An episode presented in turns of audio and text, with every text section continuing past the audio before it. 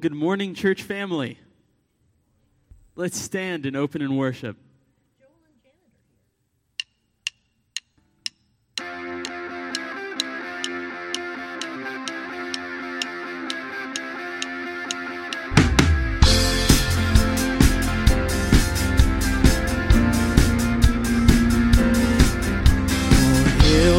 Power of Jesus' name, let angels prostrate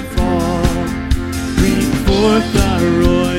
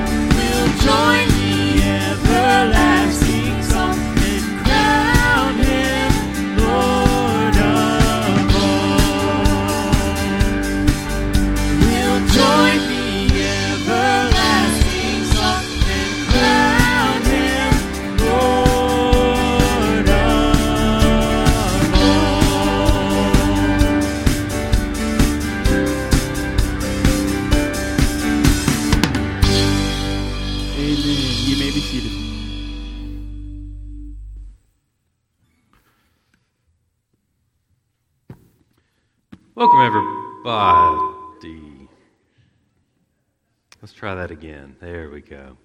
Welcome. Glad to see you this morning. My name is Matthew. We'd like to welcome you here if you're a visitor. There should be a card right in front of you, in the pew right in front of you. Would love if you would take that, fill that out, and drop that in the offering basket. Uh, a little later at the end of our service, as you're offering this morning, we would greatly appreciate uh, a little bit of information, a way to reach out to you this week, and see if there's anything we can do for you, pray for you.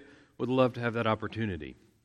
Also, this evening we are gathering together around fish. We are going to have a fish fry this evening, and uh, so about five o'clock here on campus, uh, we will be uh, eating and having fellowship time together. And so, we'd like to welcome everyone back uh, this evening. And if you have a dish that you have volunteered to bring, please bring it. It'd be nice to not just eat fish and hush puppies. And so, just want to uh, one encourage you to join us this evening uh, to uh, to eat together around food and fellowship, and uh, also this week. Before we get to that, let's let's look at our verse. We we have a few verses this week, this month, uh, from Ephesians that we will be memorizing. Uh, chapter one, seven and eight, verses seven and eight. And so let's read them out loud, and then we're going to have a special time of prayer. Uh, so I want to read these out loud first before we pray. So if you would follow with me.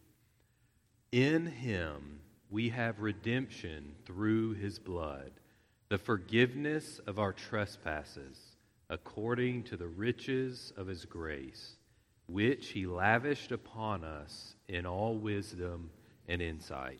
Ephesians 1 7 and 8. So in him, the him is Christ. God sent his son. God sent Christ Jesus to provide redemption, to pay a debt, to pay our debt, potentially to pay your debt, to pay for your sin before the justice of God. And so I hope you know that to be true that Jesus has stood in your place. He has taken your sin and he has destroyed it in his sacrifice to bring about your redemption. Hope you know that to be true, that in him he has done this and he has done it for you. And so, school is starting back this week. The beginning of public school is this week, and so want to call you to to prayer, that we would pray for our teachers who are returning this week and who will have uh, rooms full of students, for our students who are going back uh, to class. Some of you may have started if you're homeschool or in a, in a different school than, than the public schools, but regardless, school is resuming. And let's take a few minutes uh, to, to pray and ask you to pray for teachers, ask you to pray for uh, our kids, our students going back to school, and want to welcome you to come forward and pray. If you would like to come and kneel and pray or stay where you're at, but just have some time to pray together. And then I will close our time out in prayer and we'll continue uh, with, uh, with song. Okay?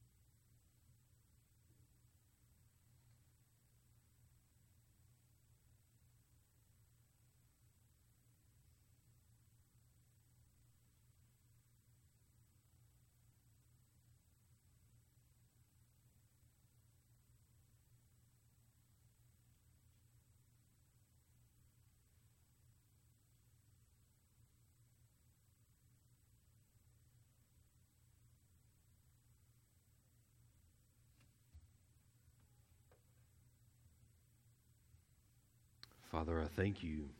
Thank you for redemption. God, thank you for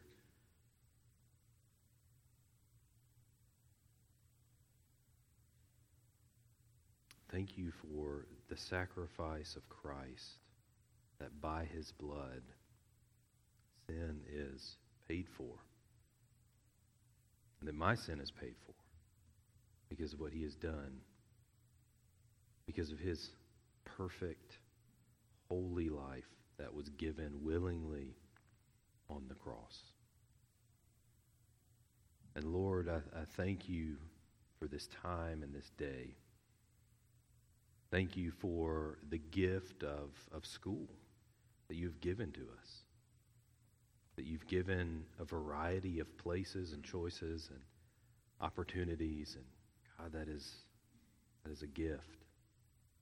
And Lord, as as our kids return to school, as they start back, whether it is at home or in a uh, private or public school, we ask that God, you to be with them, you to protect them, you to protect our schools, our, the students there, and the teachers, and that God, that you would um, use for, for your glory. You would use them to, to teach and to mature um, our, our kids in, in knowledge that, God, the truth would be taught, that your truth, as you have made all things.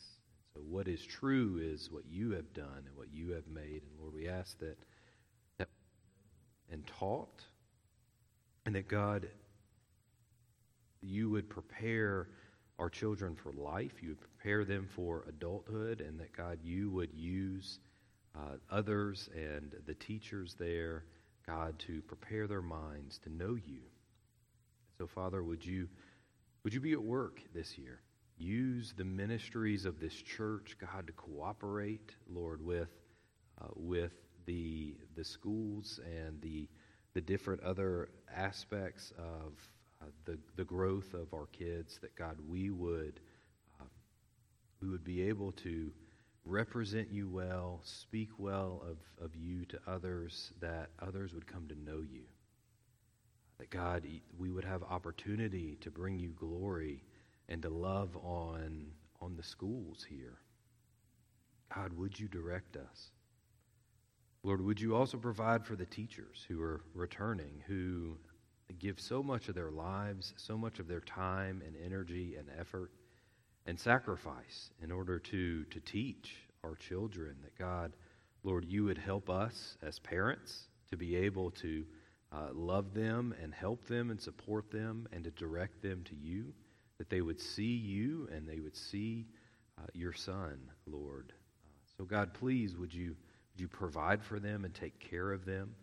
Uh, Lord, may they have what they need to do the work set before them, and Lord, help us and give us opportunity to impact them, to love them, and to support them uh, for, for the gospel, that you would be known through your people here.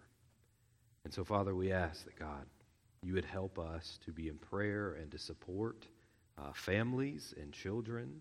And uh, God, Lord, direct us that, Lord, we would Uh, be arms and feet, hands, and active in, in the different aspects of our community. And that, God, you would use us for your glory.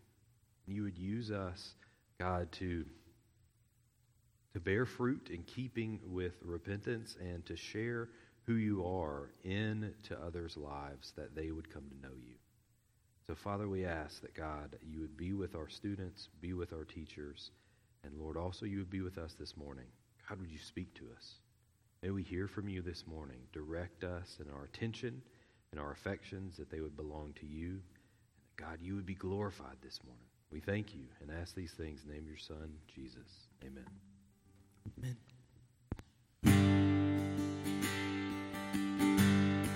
As we prepare to sing this next song, I wanted to take a second to read Ephesians 2, one of my favorite chapters, something that y'all have already heard me read a bunch probably, and you'll hear me read a lot more.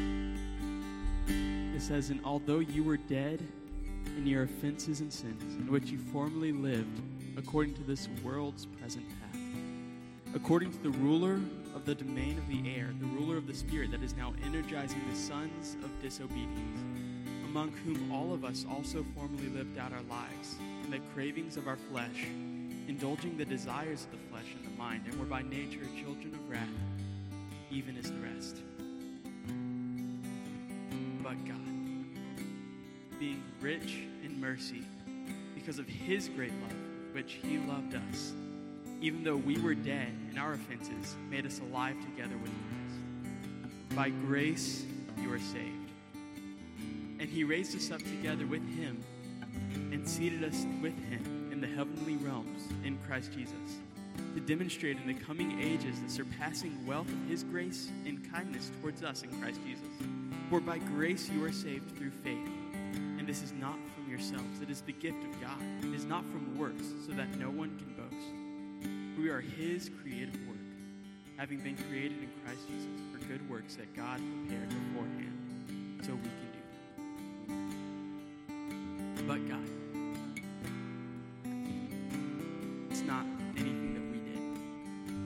his work, it's his mercy, which is so much more than our sins. So let's stand as we sing his.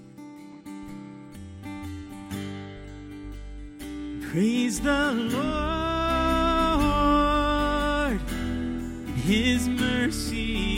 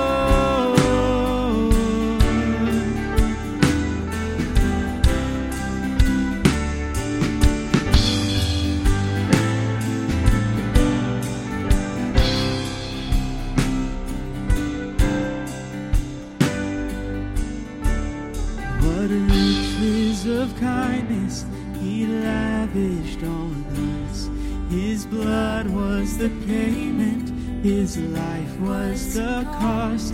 We stood beneath the debt we could never afford.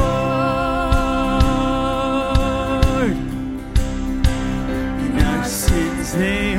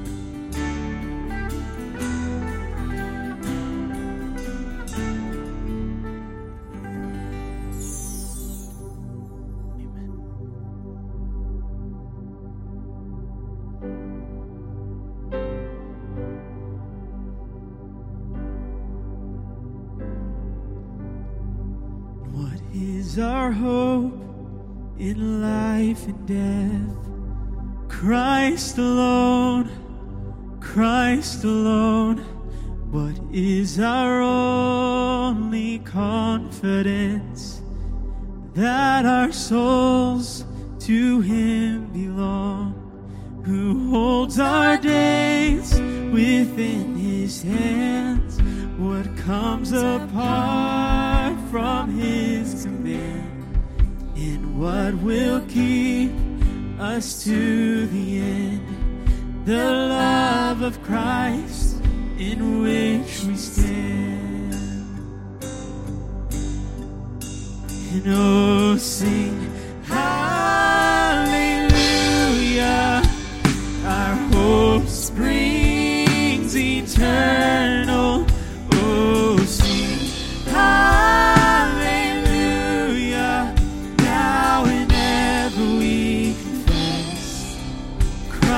our hope in life today. What truth can calm the troubled soul? God is good. God is good. Where is His grace?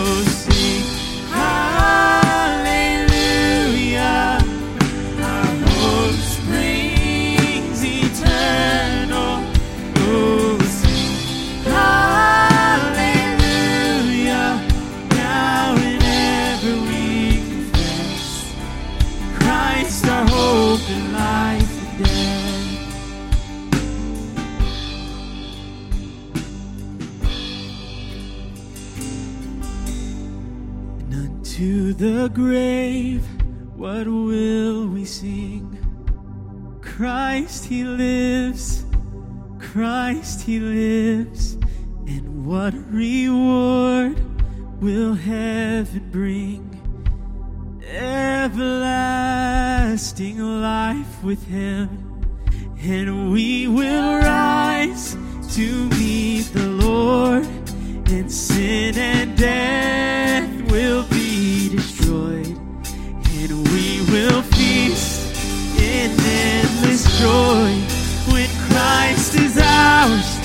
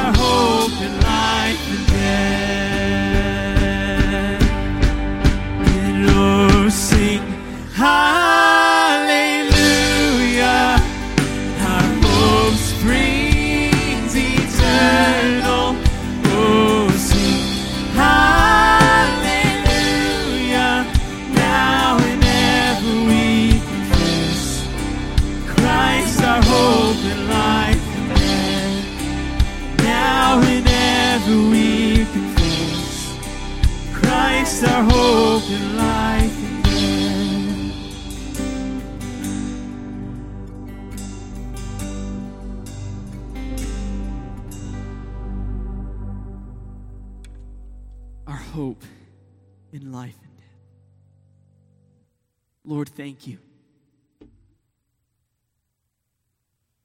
Thank you for that gift.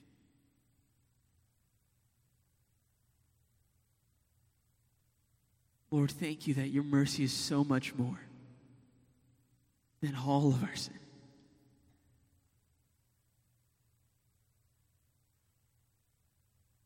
God, that you forgive. You are gracious. And now we have hope. Not because of anything we've done, but because of what you have done on the cross, where you died for our sins,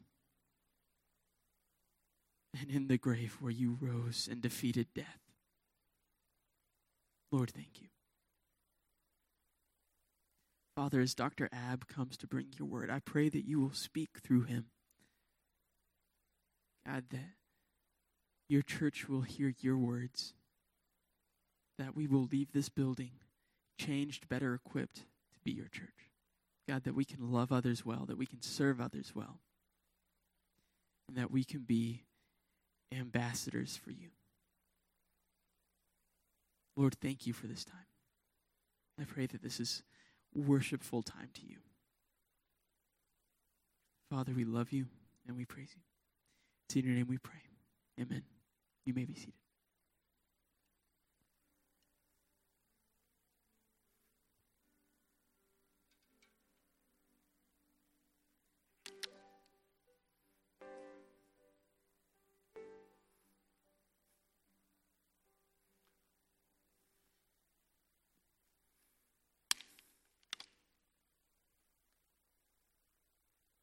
Good morning. I'm glad to see you all today. It's a great day to be here. Um, we had some great news this week, didn't we? You hear about Billy Miller, that he is cancer free. Praise the Lord. It's great to get that report. It's great to see our pastor emeritus, Joel Faircloth, and his wife, Janet, back. There you are. I Couldn't find you. I thought you had hid upstairs or something. Why he had to come back today, I have to preach, is really kind of cruel. But anyway, he is here. I've identified myself in the past as the poor man's Joel Faircloth. So uh, just have to endure with some of us until the Lord appoints our new leader. Um, it's always a great joy to me to come to our church. And this is our church. You're my people. And I got bad news for you. I'm your people. And we gather together and we have this great opportunity to open God's Word together and learn. You know, the Bible calls the church to pursue sound doctrine. And sound doctrine requires a deep and abiding knowledge of God, a knowledge that can only be attained through biblical study and prayer. And we have to become scriptural people. We really do. Not that we aren't, but we must strive, I think, to be more so. We have to be scriptural if we're going to correctly define God, obey God, worship, and serve the Lord with confidence and stability. And as we examine these truths, I pray that you'll be diligent today to engage with the Bible passages offered. Not a great teacher, but the Word of God will teach you everything that you need to know. So try to look through whatever clumsy presentation I give and hear God's Word spoken to your heart. God is telling us about Himself, and we need that knowledge in order just to live and breathe. I want to pray today in agreement with the Apostle Paul. Paul prayed that the God of our Lord Jesus Christ, the Father of glory, may give to you a spirit of wisdom and of revelation in the knowledge of Him. I pray that the eyes of your heart and my heart may be enlightened, so that you will know what is the hope of His calling, what are the riches of the glory of His inheritance in the saints, and what is the surpassing greatness of His power toward us who believe. Ephesians 1 17 through 19. That is an incredible prayer. And there's such confidence in that prayer, confidence in the Lord that we serve. So I've uh, studied a lot the last couple of weeks thinking about this time together. And I have a bit of an obscure passage for you. And, and if this will prove anything, it will prove that there is meaning and substance and value in every word that exists in Scripture. Let's just hope that we can find it. I'm going to read to you from Deuteronomy 22. I know you love when the, when the teacher says Deuteronomy, that's one of your favorite places to go, probably. But in verse 9, the Lord set forth the following decree. He said, You shall not sow your vineyard with two kinds of seed, or all the produce of the seed which you have sown, and the increase of the vineyard will become defiled. And you shall not plow with an ox and a donkey together. So I was sharing this with Karen, and she said, Well, Ab, you look a lot like an ox, but you act like a donkey. I don't really know how to reconcile that piece of the scripture.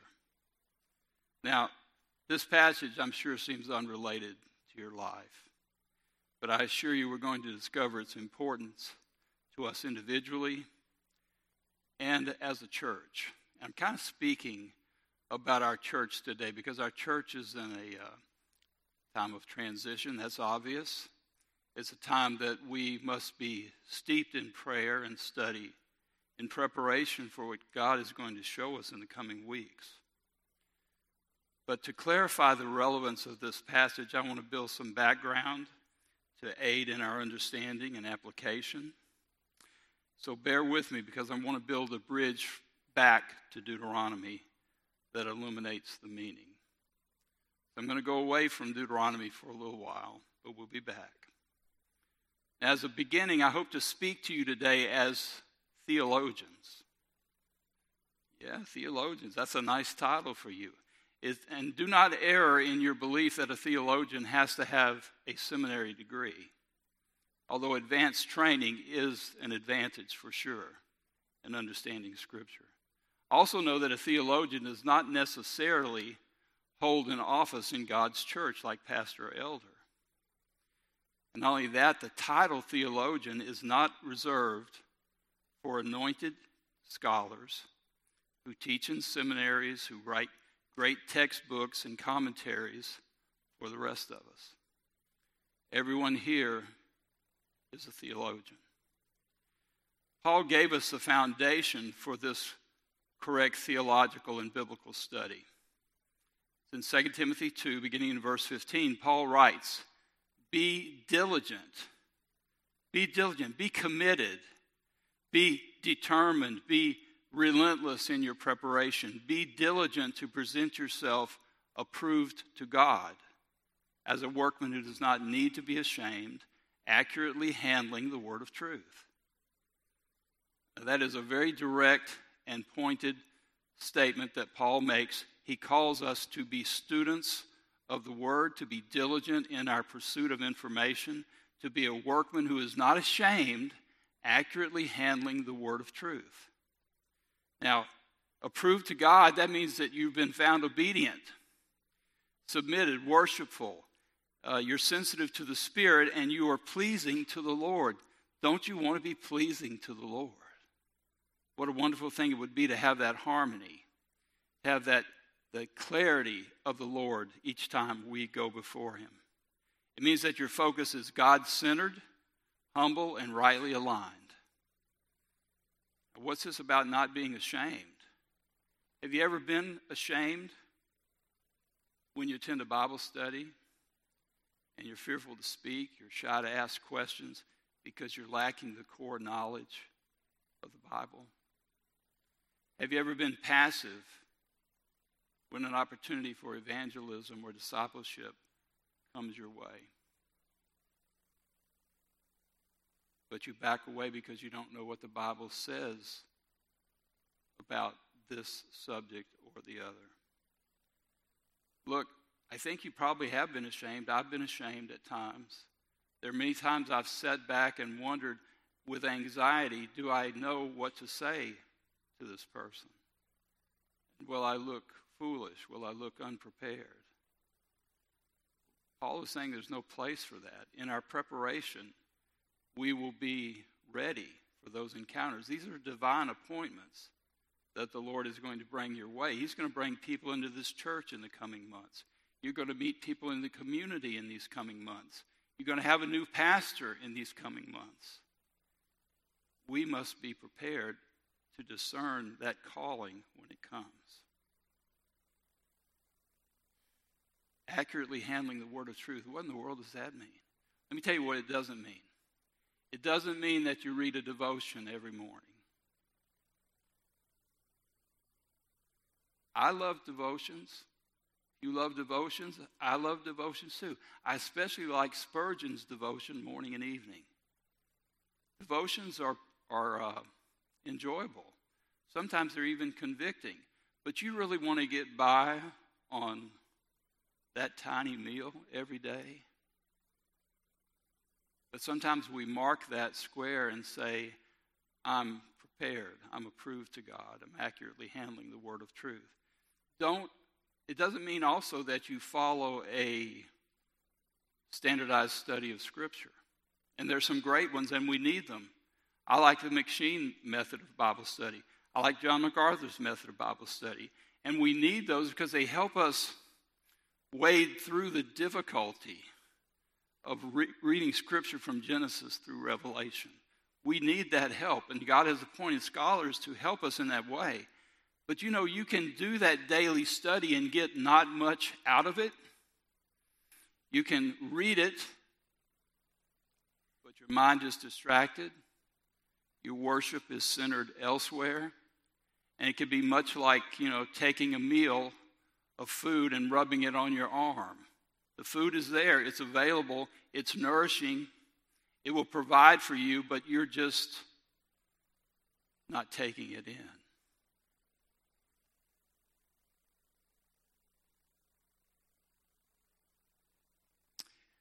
What being accurately prepared means that we have to seek the most complete and thorough, spirit led understanding and application of Scripture possible. And to do so, we have to abide. We have to stay put, meditate, and pray, sometimes over a single verse. Not just read the chapter that you're assigned that day, but maybe the Lord will park you in one spot. Maybe it's just a single passage, could be even a single word. And the Lord holds you there, and the Spirit does not let you move until you have taken in what the Lord is giving you at that time.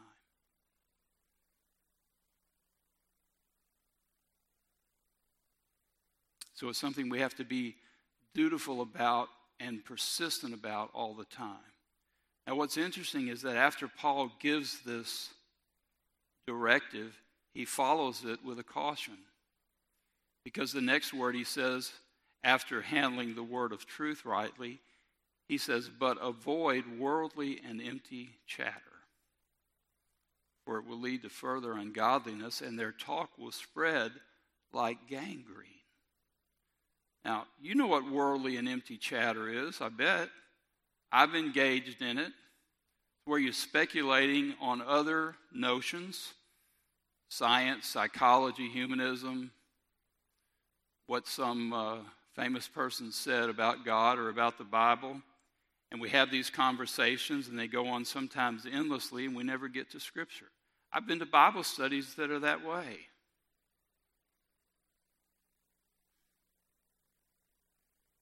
But these, this focus on personal feelings and themes that are outside of Scripture, the Bible says leads to further ungodliness. It does not edify, it does not promote, build up. In fact, it undermines the Word. Because sometimes we'd rather hear what somebody else said than read what God has to say. Because the God of Scripture doesn't look like us. Sometimes we want a God who looks more like we look, thinks the way we think, wants the things that we want. But that's not where Scripture will take us. And ungodliness, Paul said, spreads like gangrene. Do you know what gangrene is? Some nasty stuff. Gangrene is a rapidly spreading disease marked by the decay and decompensation of the flesh due to the loss of blood flow. So, worldly and empty chatter generates a rapidly spreading death in our hearts. And it can be a death that can overtake your marriage and your family, your church. So we have to be very careful not to let that be our food, our sustenance, that we rely on these types of conversations and these extra biblical readings that we do. Now, it's good to read other things. I especially like biographies of the old saints. I like the Puritans. And I like to read about what different preachers' lives were like. And, and there certainly are books in theology and study that will grow us and help us, but they have to be secondary, a distant, in a distant secondary position to Scripture. Your reading of Scripture should interpret those other books. Those other books should not interpret Scripture. So, what is theology? Well, I'll tell you if you're interested. It's just really simple to explain. Even I figured it out. The term comes from the word theos, which is the Greek word for God. And the ology is taken from the Greek word logos, which means word. So the term theology literally means words about God or the study of God. What other words are you going to read about God but His Word? God proclaims His own testimony page after page of Scripture. It never changes, it doesn't modify. We have to be theological, we have to be studious because our study and knowledge of God is central to the gospel and is foundational in all matters of life and godliness. If we don't know who the God of Scripture is, we don't know who we are. We don't understand what the gospel is built upon. We don't understand things like substitutionary atonement, regeneration. I don't know if we even understand salvation if we don't understand the God of Scripture. Remember, guys, even the atheist is a theologian. Because even the atheist has wondered about, considered, talked about, maybe even read about God through some source, maybe even read parts of the Bible, but his study is incompatible with biblical truth, and therefore his conclusions are undermined by false instruction, personal motives.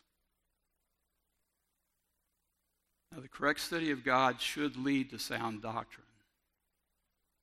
That's mostly what we're talking about today. Doctrine refers to a belief or set of beliefs that we have concerning God. It's a fixed position that we arrive at through the study of God's Word. Ideally, doctrine should be taught in a church through preaching and teaching, worship, discipleship, fellowship, counseling. Everything in the church should be consistently the same. That it is based upon God centered study of the Word. And you hear the same thing from the pulpit that you hear from the worship leader, that you hear in Bible study and discipleship. The same message rings through. Because the Bible only has one truth. Well, there are multiple truths, but I mean, in each passage, there's only one meaning. You and I can have a different opinion about what a verse says, but all that means is that one of us is right, one of us is wrong, or we're both wrong. But you both cannot be right. If you say, well, the word says this to me. Well, really? It says something else entirely to me. Listen, that's swapping ignorance, people. we should go together with that person that, with whom we are in disagreement and pursue the actual truth of that scripture. What is it saying in its fullest and most foundational way? Not careful, these strong notions become just as fixed and just as accepted as those advanced by gospel teaching, gospel centered churches. And we, become, we can become people of tradition ritual, and routine. Practicing religion rather than theology and sound doctrine.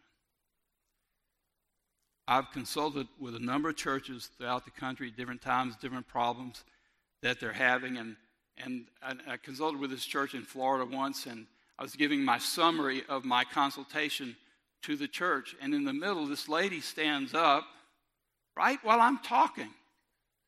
And she said, Mister, that's not a good thing when they begin with Mr. We don't care what the Bible says, we are Southern Baptist.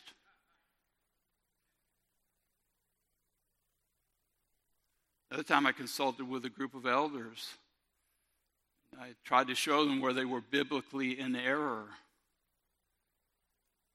And the chief elder said to me, I want our church to be biblical. I said, Amen.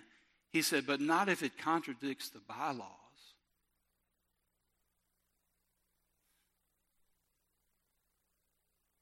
Now, you would never say that. You would never think that. But in case you find somebody who does, you must be prepared to show them biblically. You don't want to just take up a fleshly argument with somebody that they're wrong about something. You want to be able to show them what God has taught about this something, whatever it may be. You need to be able to articulate Scripture, turn the page, show them, rather than using terminology and words that come from some other source that we think are especially intelligent and useful, these arguments. Why is all this important? Well, it's important because unity, we need unity, don't we?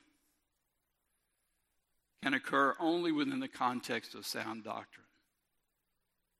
You cannot be unified over a blended truth. Unity of study, belief, and purpose must grow out of systematic order and truth.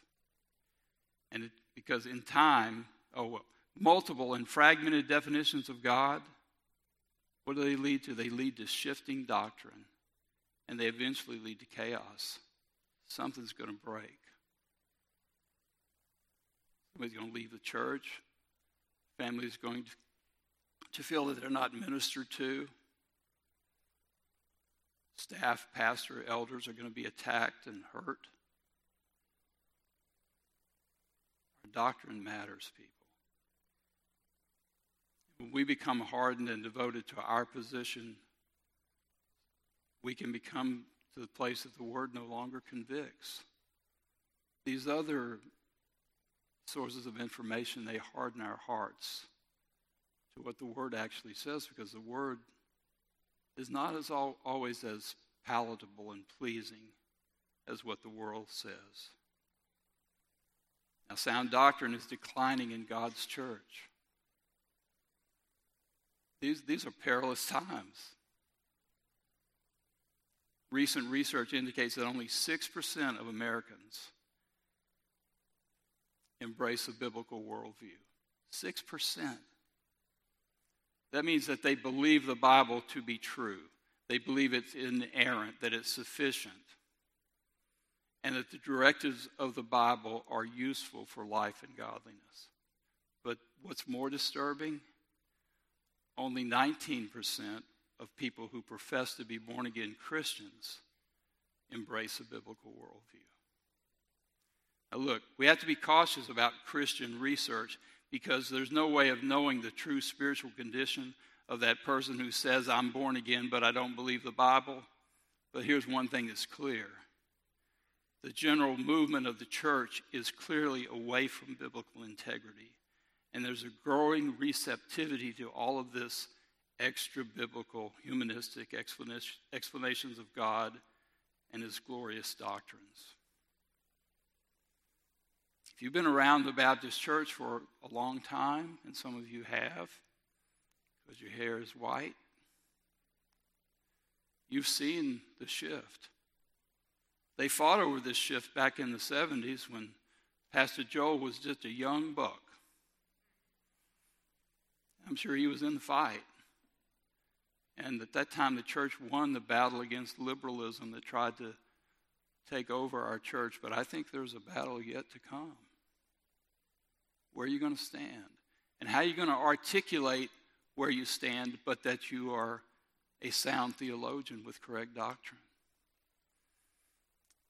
What is the application to our little church? We're searching for new leadership and we're watching for God's appointed pastor. We must be a congregation committed to sound biblical study and its resulting truth.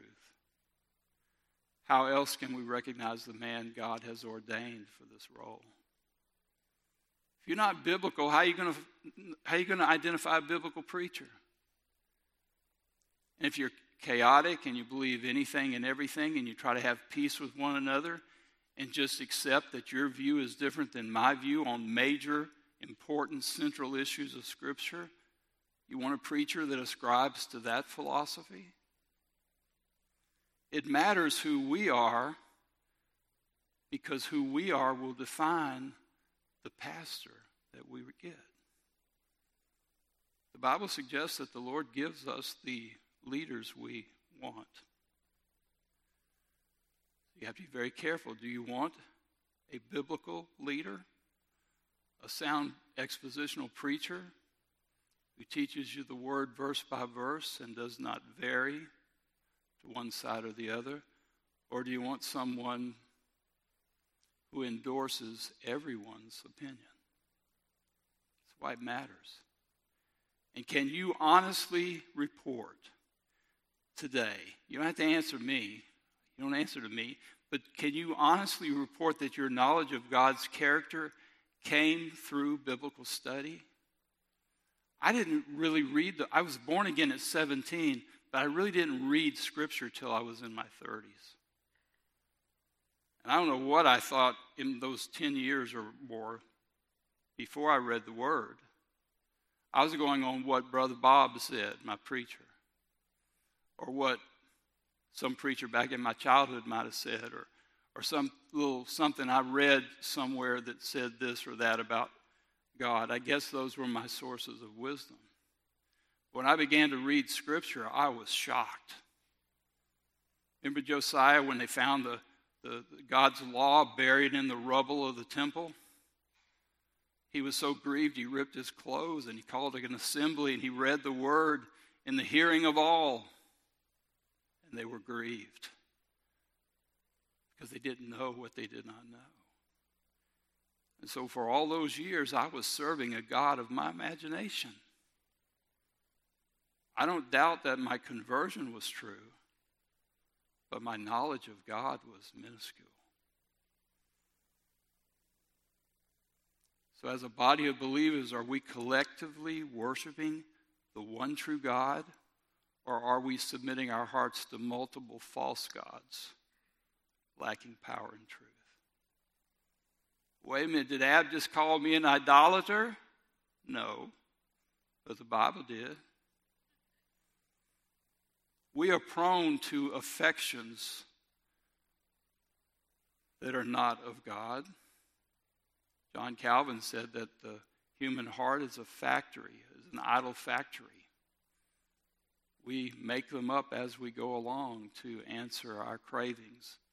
And we would rather have the relief of that craving than the transformation that God brings. We'd rather get answered today than watch for, in faith, the teaching of the Lord playing out in our lives. Paul gave this warning. You know this warning, you know it. I'm just here to repeat it. He said, The time will come when they, us, will not endure sound doctrine. You won't have it anymore. Somebody preaches the Bible verse by verse, the church will not stand for it. But wanting to have their ears tickled, have their own needs and desired answered, desires answered, they will accumulate for themselves teachers in accordance with their own desires and will turn away their ears from the truth and turn aside to myths. It's not true, it's a lie. Partial truths really don't exist. I recognize there are multiple ways of examining God, common throughout history and present today, but correct theological study and development of sound doctrine must grow out of the study of Scripture alone. I meet some young, encouraging Christians now and then, and they, they're talking about this teacher and that teacher and this book and the other book. I said, read the Bible first, and then let's read what that guy has to say. Our study must be God centered and therefore Christ centered. There's no division in the Godhead, is there? And who is our teacher but the Holy Spirit? I love in uh, Matthew 16 when Peter correctly identifies the Lord, he says, Thou art the Christ, the Son of the living God. And Jesus said to Peter, Blessed are you, Simon Barjona, because flesh and blood did not reveal that to you, but only my Father who is in heaven. That's the revelation you want. That's the revelation we need. Not revealed by man's opinion, but by God Himself through the Holy Spirit as He inspires and teaches us the true root meaning of every passage of the Bible. Too often we search the scriptures looking for answers for me. I'm focused on me. In doing so, again, we settle for relief, not transformation. You know this one too. I'm just repeating the Lord. Romans 12, 2, Paul wrote, Do not be conformed to this world, but be transformed by the renewing of your mind, so that you may prove what the will of God is, that which is good and acceptable and perfect. Sometimes the passages we know and repeat, know so well and repeat so often, have the least impact with us. I'm counseling a guy right now in another part of the country. Every time I read the word to him, he says, I know, I know that, I know that, I know that. But his life looks dramatically different than what he says he knows. Like the rich young ruler, oh, all that, I've done all that. One thing you lack. Look, God's word is divine. What does that mean? It means it comes from God Himself. It is not a human document. All scripture is inspired by God. It's God breathed. Profitable for teaching, for reproof, for correction, for training in righteousness, so that the man of God may be adequate, equipped for every good work. Now, if you decide in your great mind that Scripture is not totally reliable, that it's a good book of moral reasoning, but it's not really God's word. I mean, God didn't write it himself. No, he used human instruments to transcribe what he gave them to write. But if you don't believe the Bible comes from God directly to you, you're already off the boat. So, so, and you better pay attention. We all better pay attention to what God Himself says about the Word of God. When God, through Paul, says that all Scripture is inspired by God, you might want to take notice of that. God does not lie. God's Word is inerrant. What does that mean? It means it has no error in its original form. King David wrote that the law of the Lord is perfect. The law of the Lord is perfect, restoring the soul. And one last thing God's word is infallible, it is incapable of error, now or in the future. Over the course of time and eternity, the Bible is and always will be true. And there are no future revelations coming. There's no cultural shift that's going to change the Bible. Earthly circumstances don't change the Bible. Nothing can up, upend the Bible's veracity. The psalmist wrote, The counsel of the Lord stands how long? Forever. The plans of his heart from generation to generation.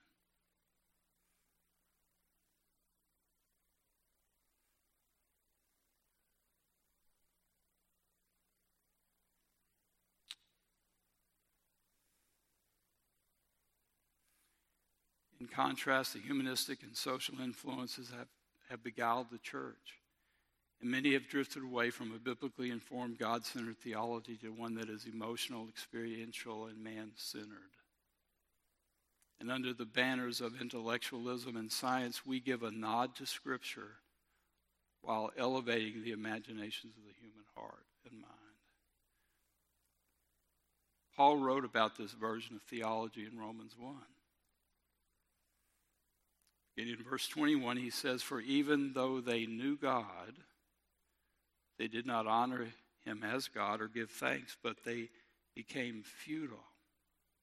Futile in their speculations, and their foolish heart was darkened. Professing to be wise, they became fools and exchanged the glory of the incorruptible God for an image in the form of corruptible man and of birds and four footed animals and crawling things.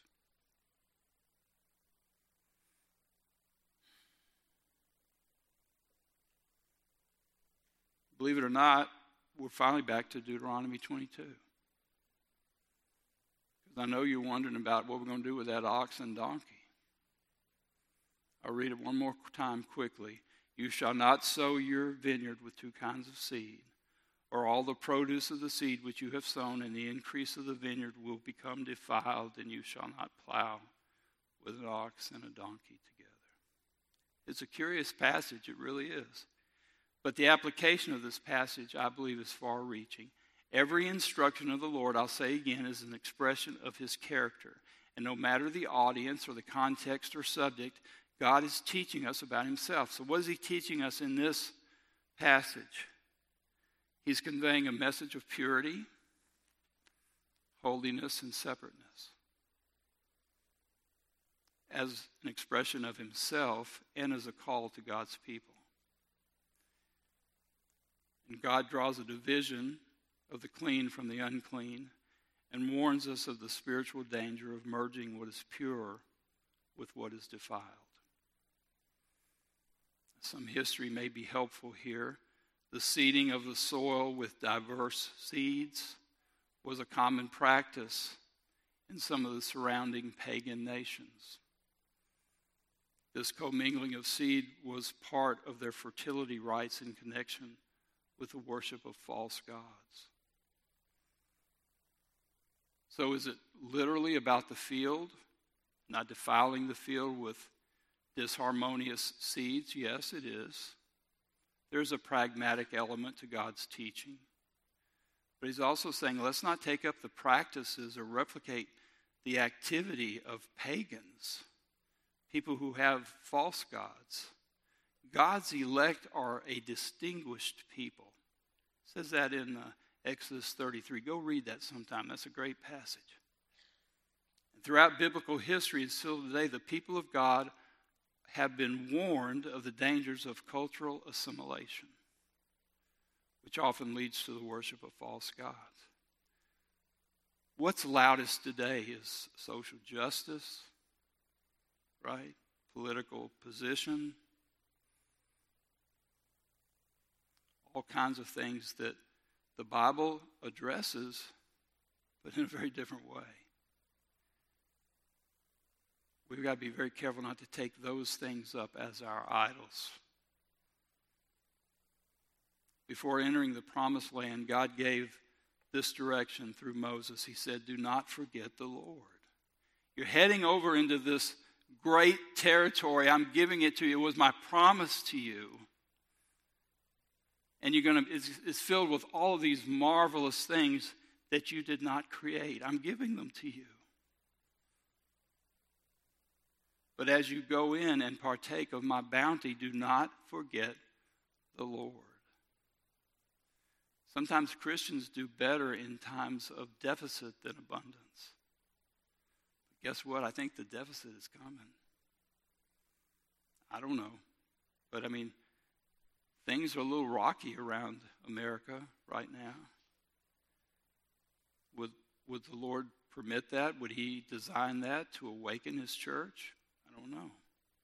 But He said, Do not forget the Lord who brought you from the land of Egypt out of the house of slavery. You shall fear only the Lord your God. and You shall worship him and swear by his name. You shall not follow the gods. You shall not follow other gods, any of the gods of the people who surround you.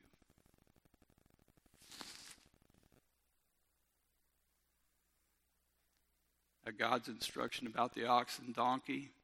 It's kind of simple. The ox was a clean animal. The donkey was an unclean animal in God's law. Their natures and temperaments were oppositional one to another. And obviously, this would create pragmatic problems when you're trying to plow a field. But if you want to see the unity of Old Testament and New, look to the Apostle Paul.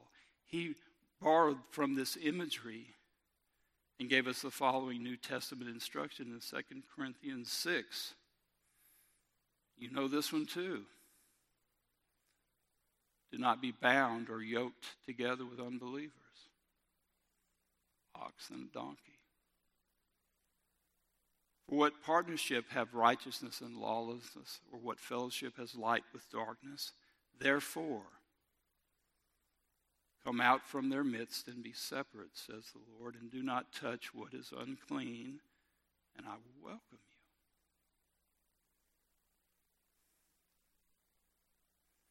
So the unity of God's character is displayed in this seemingly simple Old Testament verse about seeds and farm animals, and later echoed in Paul's proclamation. But remember, you're God's people, and you therefore are a separated people. Two types of sanctification. First comes when you are converted, you are set apart from the world, you are set apart as God's own child. The second aspect of sanctification has to do with our ongoing growth and development as Christians growing in our walk of obedience, which further distinguishes us from the world. A growing Christian should look less and less like the world, more and more like Christ. Can you say that? We have to guard our hearts. Everything begins with you. You're influencing somebody If you're a husband, you're influencing a wife, a wife's influencing her husband, you both are influencing your children. You have friends and extended family, and you have coworkers and employees and employers, and you have the church to whom we are accountable to guide, lead, help, serve, suffer alongside one another. So each of us must be accountable for our own preparation, and we must be accountable for any other seeds we're borrowing that undermine our integrity before the Lord. In this world, there are only two places to feed there is the perfect and bountiful vine of Christ. Right? Jesus said, I am the living bread that comes out of comes down out of heaven. If anyone eats of this bread, he will live forever, and the bread also which I will give for the life of the world is my flesh.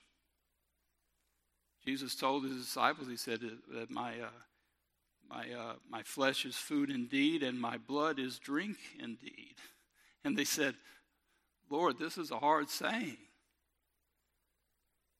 where are you consuming truth? Feed at the vine, or we feed on the bitter, decaying root of the world that is passing away. God said through the prophet Isaiah Woe to those who call evil good and good evil, who substitute darkness for light and light for darkness, who substitute bitter for sweet and sweet for bitter.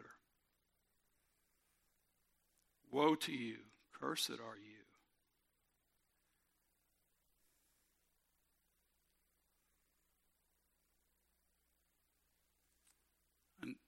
you're running a PowerPoint, I'm leaving it at this point. Congratulations, you carried me a long way. But PowerPoint, I'm sure, is of the devil, and I've never yet completed one with integrity. But I got to hurry. Your, anim- your enemy, Satan, you remember about him, right? You believe he's true, he actually exists, that he walks about like a roaring lion seeking whom he may devour. He hates you. He's not just somebody doesn't like you, thinks you're not funny,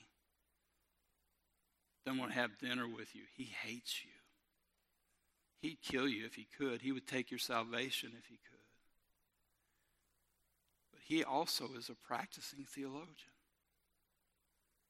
He offers a counterfeit version of truth that has been adopted by millions because his message is more palatable to the wayward human heart. But remember the Lord's warning. What did the Lord say about Satan? He said he was a murderer from the beginning, does not stand in the truth because there is no truth in him. Whenever he speaks a lie, he speaks from his own nature, for he is a liar and the father of lies. Stark contrast between God's description of his own character and the character of the evil one. Seems like we'd be able to identify that when it appears. But he is an excellent counterfeiter. And he gives theological points that sound very much correct. They seem to, to go right along with Scripture for a pretty long distance, and then they suddenly at the end take a left turn and they leave you without the Lord.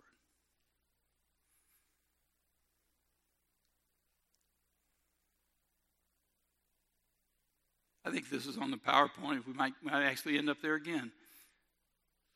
the prophet Isaiah wrote, "For the rain, for as the rain and the snow come down from heaven, and do not return there without watering the earth and making it bear and sprout, and furnishing seed to the sower and bread to the eater, so will my word be, which goes forth from my mouth. It will not return to me what? Empty, void. It will not return without accomplishing what I desire and without succeeding in the manner for which I sent it. The word, totally reliable. Now, sometimes we see what it accomplishes and we say, well, that's not what I expected. But it accomplishes, it says, the matter for which it was sent. We sometimes don't know the purpose of God and why He sent the Word and why He accomplished His message the way He does.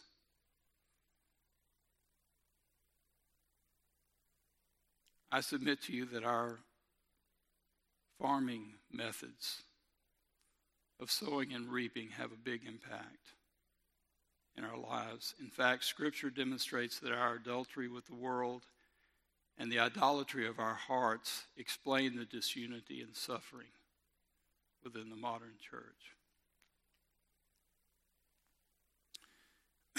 in Isaiah 17, beginning in verse 10, excuse me just a moment.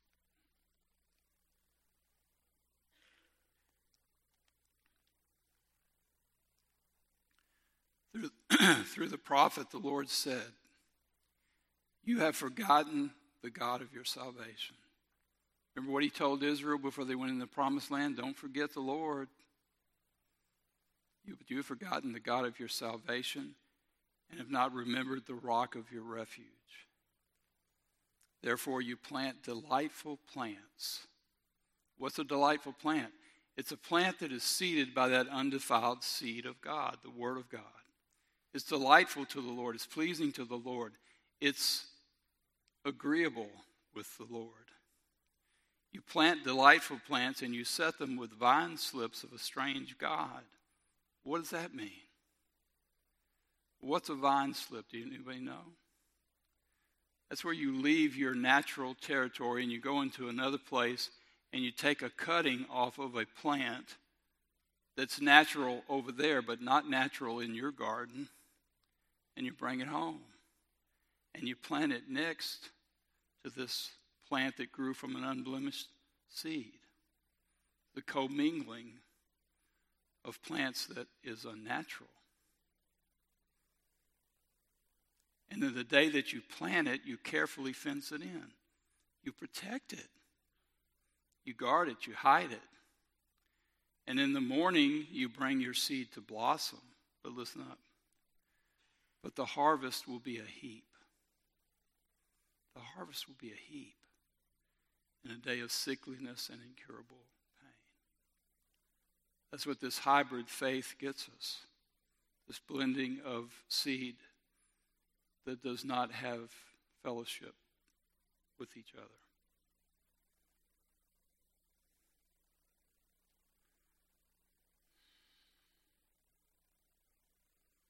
Now, this foolishness that arises from that circumstance. It fills our hearts and minds. Paul wrote in Titus 1, he said, To the pure, all things are pure. But to those who are defiled and unbelieving, nothing is pure. So if I have a defilement that I've ingested into my heart, nothing is pure. My discernment is cloudy. I look out from my perspective and I don't see things rightly or clearly. I don't see them as God sees them because nothing is pure. And he says, even their mind and conscience become defiled. So we begin to think wrongly about God, about righteousness, about all matters of Scripture. And even our conscience, our sense of right and wrong, gets flipped upside down. It's a dangerous thing to bring in what does not belong. Paul wrote that a little leaven, what?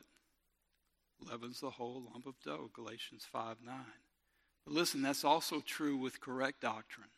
That scripture can go to the negative or the positive.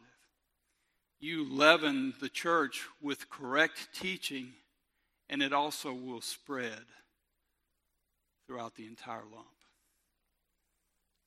Your whole heart, your whole family, your whole church. But will you seed that truth? Will you be the one to bring that truth to bear? Will you speak as scriptural people?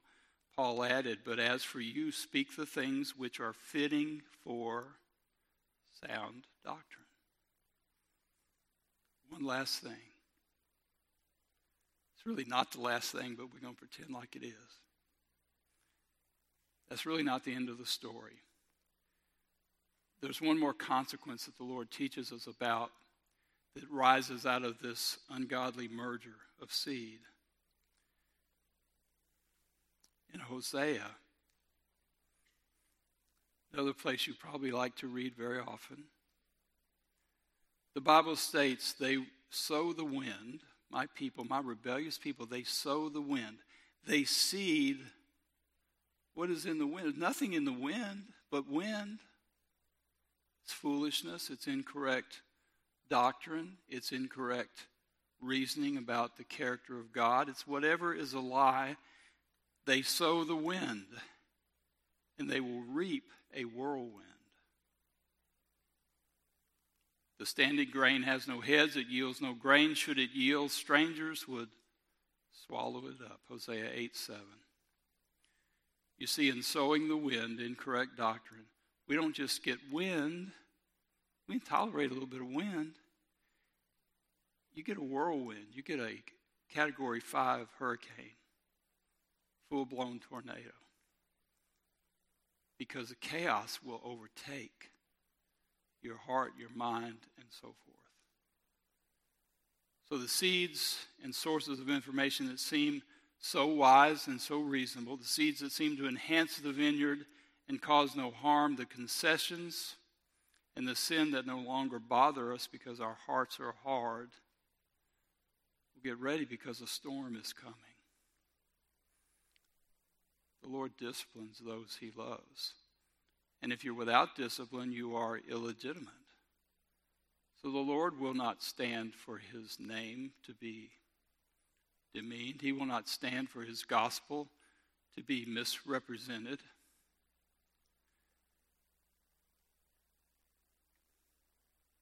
Even though you can't see the wind, you can see the damage it leaves behind. So we have to know that we're, we're extremely accountable for how we communicate God's truth. And we can't communicate it if we don't believe it. Paul was very clear. You know this one too, Galatians 6 7. I'm only pulling out the greatest hits. Do not be deceived. God is not mocked. God is not mocked. You don't see yourself as a scoffer or, or mocker, do you? But when we prize this information over God's truth, we are mocking God. For whatever a man sows, this he also will reap. This is the unchanging economic system of God's kingdom. You cannot, I'm, look, I'm from Robertsdale. I'm a very smart farmer, which, which is a lie. But I did learn that you cannot plant corn and expect potatoes to come up. Right? So you can't sow unbiblical reasoning into your heart and expect those that you influence to bear a harvest of sound doctrine. What goes into the soil will always determine and dictate the quality of the harvest. Peter wrote, You have been born again, not of seed which is perishable, but imperishable. That is through the living and enduring Word of God. Oh, you have been born again through the enduring Word of God. Hmm. So there's a connection between God's Word and our salvation. How does a person become born again if they don't hear God's Word? How can they know who they're responding to? If God is drawing them, how would they know that it's God, but they see it in the Word? They see the grandeur and majesty of God in the depravity of their own lowly state. How can they not, how can they come to the Lord, but that that gulf is presented in plain language? You can make a humanistic appeal of the gospel. Sounds like this you can go to heaven or hell. You don't want to go to dirty, old, nasty hell, do you? It's terrible. Don't you want to be with God for eternity? Oh, yes. Well, say this prayer and you won't have to go to hell. That appeals to the desire of my heart, but there's nothing salvific about it. Now, I should correct that because if God chooses to save that person, under that poor tutelage, that's entirely up to God, and He probably has done that many millions of times. But I don't want to be the guy giving the wrong word. Neither should you desire to be in that position. Better to articulate and demonstrate and have people read and hear the Word of God through which the Holy Spirit works. He convicts the world of what? Sin, righteousness, and judgment. He will show us all the truth. Right? He will guide us to that narrow gate. But the word has to be ministered for that to occur.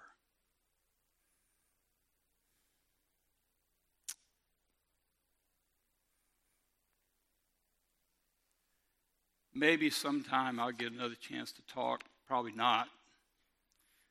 But if I do, like Leonard Ravenhill used to say, I preach a lot of places once. But I might tell you the rest of what I have on this PowerPoint. But see, it all really comes to one place. You must make an honest survey of your heart today. You know how you came to know about God you know what resources you held in high regard. I meet with people as a counselor, I meet with people all the time who I believe are born again, but they do not know God. Not in the, not in the sense of knowing the biblical God. And their theology is horrible. They say things to me like, My God.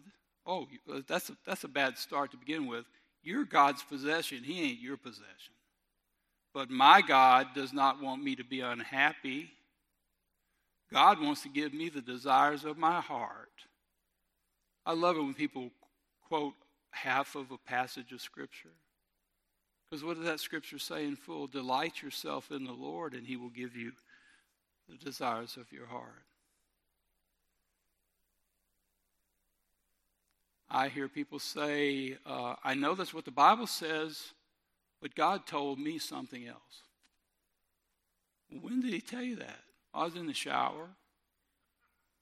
And it just came over me like I heard this voice. And, and I know God doesn't want, doesn't want me to stay with this man or this woman. He's given me peace to leave my marriage, even though there's no biblical grounds and they smile at you because they have built themselves a golden calf. A God that they can control and manipulate, who has no power, authority, or sovereignty in their lives. And they're going to go with that guy, not this guy. Some of my counselees, they work 50, 60, 70 hours a week. They leave their children in the education and care of other people so that they can give them the best that money can buy.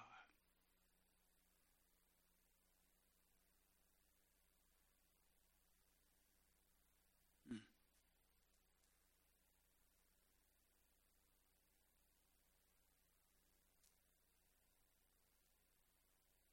Some people tell me God is love and he would never send anybody to hell. So I can do as I want, but he won't send me to hell. And they smile. They are under the delusion because they don't know the God of Scripture. Paul said, Work out your salvation with fear and trembling. Christians should have greater fear of God than unbelievers because unbelievers don't know anything. They're just ignorant totally and completely. They've not been drawn, they've not confessed, they've not repented, they do not belong to the Lord, but you do. And you had better look to this God that you worship and see how dramatically different he is than you.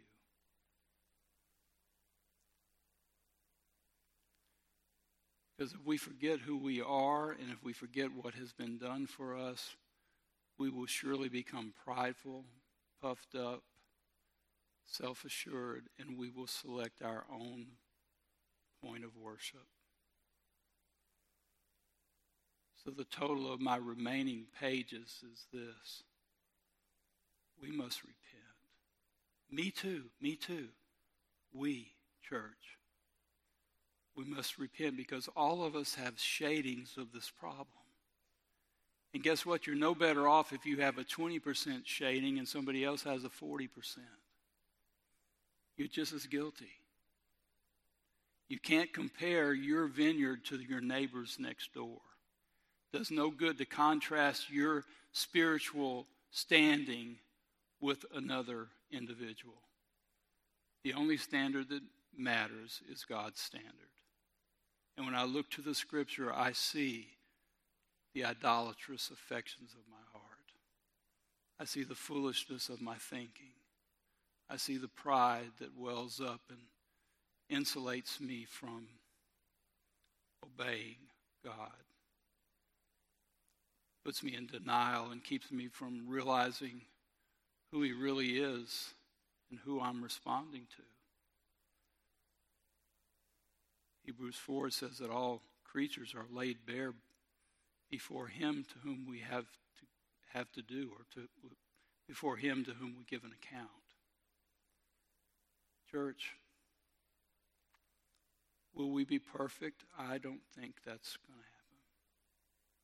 And will you be a perfect uh, theologian? No. But we can be in agreement in sound doctrine, and we can be in agreement about where the holes in our knowledge lie and how do we as a church answer those deficits? How do we encourage and help one another study? There's a great preacher and teacher. Um, his students used to come to him, uh, Martyn Lloyd-Jones, and they would be frustrated with the, the, the other students who had really terrible theology and they would kind of make fun of them and complain about them. Uh, the good doctor said to them, Well, here's what you do you love them and you teach them. Don't condemn them. Don't set yourself in a prideful heart. Go teach them. So, as a church, we should see where our vulnerabilities lie and where we have misplaced our thought and mind and devotion. And so, for that, we all must think about this from that perspective. Do you have godly sorrow? The aspects of the biblical God that you ignore or minimize? See, sometimes we have sorrow only because it caused us a consequence. But do you have godly sorrow? Do you recognize what an offense we are at times before holiness? If we could see that, we'd be praying a lot more and would be begging the Spirit to teach us, and we would be in the Word faithfully, stopping and starting as the Spirit directs, and absorbing the fullness of God's truth. We've had a good teacher for 16 years who proclaimed God's Word clearly and precisely. And so we must make certain that as we go forward, that we're in condition such that God would place another powerful leader in our midst. I pray that that would be your concern today, and I pray that if there is need for repentance, that you'll consider that before you even leave this building. Maybe some of you, if you heard some of these words of God today, you may wonder Am I born again? Do I belong to the Lord? We can talk about that. Or maybe you just need to pray collectively or individually about your own condition, knowing that you belong to Christ, yet you're lacking in the knowledge and fullness of what He provides. So before I leave and let the music play, I'm going to pray with you, and then we'll close out for today. Father God, we we do stand amazed. Lord, when we stop long enough to stare into your word and we see the fullness of your character revealed, I'm sure that even even now we can only understand you to the very smallest degree. But God, help us to pursue you. Help our hearts to yearn for you and for the righteousness that you call us toward. Father, but for your grace, we would be lost unsalvageable, unredeemable. There would be nothing that we could do. We were dead in our sins and trespasses, but for God. And God, we are subject to our own ignorance and our the law of sin that still has life in us. We pray, God, that you would rescue us again from our own folly and show us the fullness of your kind and grateful and powerful nature. You're so gracious, Lord. And we are so fallen and frail. Lift us today by your great authority and show us how we should live. And we ask you these things, Lord, with great thanks and great earnestness that you give us answer, Lord, as we know you will.